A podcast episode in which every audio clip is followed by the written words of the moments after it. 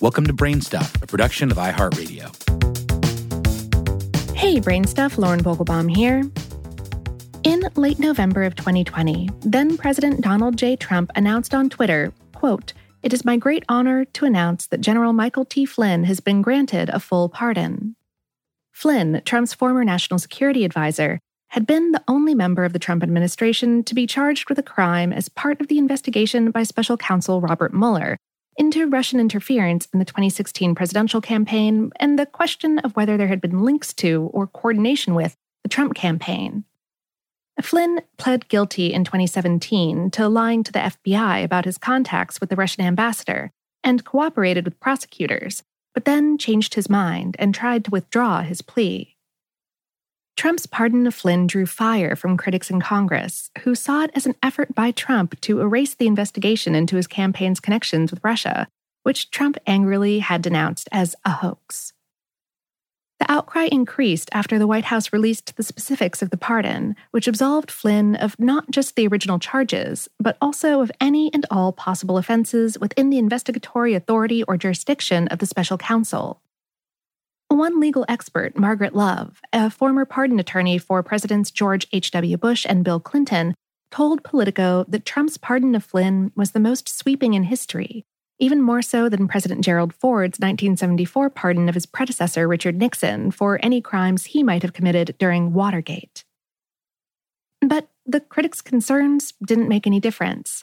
Trump, like every president before him, had the unique ability to override the federal justice system, release anyone he chose from paying a fine or sentence, and return a person to the state of innocence they had before they ever committed a crime.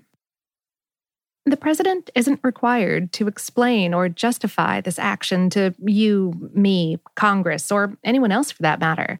The power to pardon is left solely to the discretion of the president and cannot be reviewed or overturned by any of the other branches of government. So, where does this power come from? Why did it make it into the U.S. Constitution? What does it do, and how exactly does it work? The presidential pardon is based on the royal prerogative of English kings, which gave the king the ability to overturn any sentence. Originally, the king's prerogative existed without any limitations attached to it. But during the reign of King Charles II of 1660 to 1685, the English Parliament managed to institute the single rule that impeachment was excluded from the pardon power. This rule lives on today. When the Founding Fathers were developing the laws for the United States in the late 18th century, the power to pardon almost didn't make it into the Constitution. In fact, it was barely considered. Two plans for framing the Constitution, the Virginia Plan and the New Jersey Plan, did not include the power to pardon. One of the Virginia Plan's backers, George Mason, believed it was a mistake to grant such power to a single person. Having just revolted against King George III, whom many Americans considered a tyrannical king, many of Mason's fellow framers agreed with him. But Alexander Hamilton, who believed in a large, powerful, centralized federal government made up of the elite thinkers of the nation, was able to bring the other framers of the U.S. Constitution around to his way of thinking. In number 74 of his Federalist Papers, Hamilton extolled the value of a pardoning power. He wrote, "In seasons of insurrection or rebellion, there are often critical moments when a well-timed offer of pardon to the insurgents or rebels may restore the tranquility of the Commonwealth, and which, if suffered to pass unimproved, it may never be possible afterwards to recall." Hamilton, and eventually the other framers, saw the value of investing in the president the ability to, at a moment's notice and without the consent of any other branch of government, grant reprieves to groups during periods of national crisis.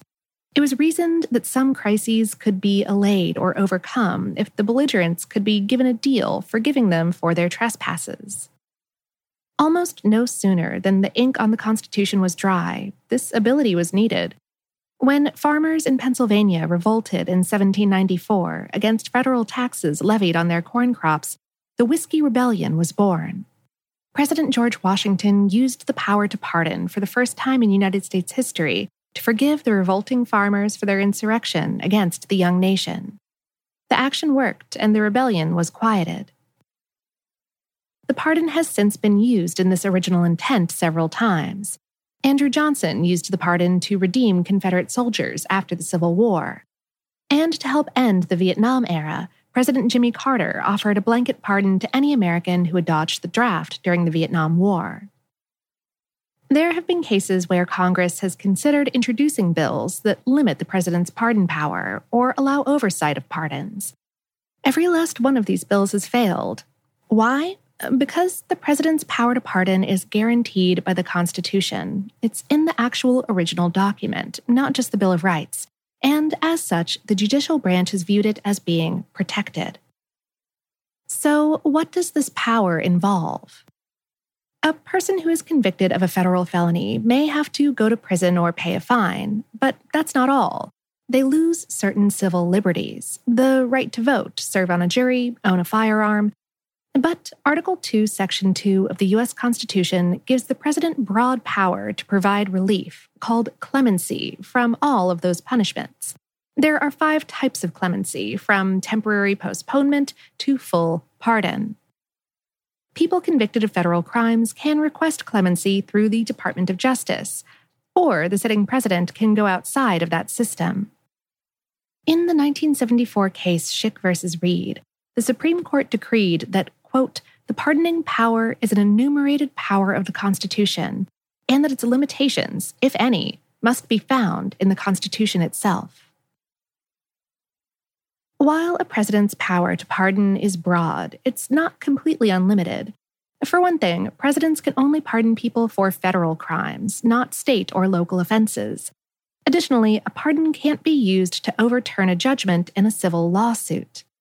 Most importantly, the impeachment process, which can be used to remove presidents, members of Congress, and federal judges from office, is excluded from the scope of the president's pardon power. And that's why, even though former President Trump said that he had the absolute right to pardon himself, legal scholars largely disagreed, though the question wound up being moot as he left office without attempting it.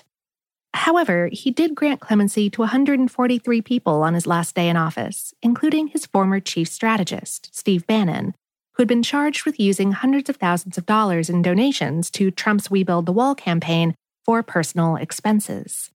Bannon will now not face a trial. This brings the total number of times Trump used his power of executive pardon to over 235, though that's actually on the relatively low end of the scale. And it's not uncommon to see a rash of clemency during a president's final days in office.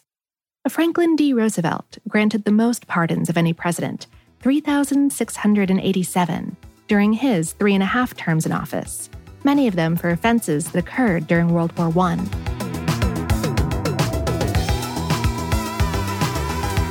Today's episode was written by Patrick J. Kiger and produced by Tyler Klang. For more on this and lots of other topics, visit howstuffworks.com.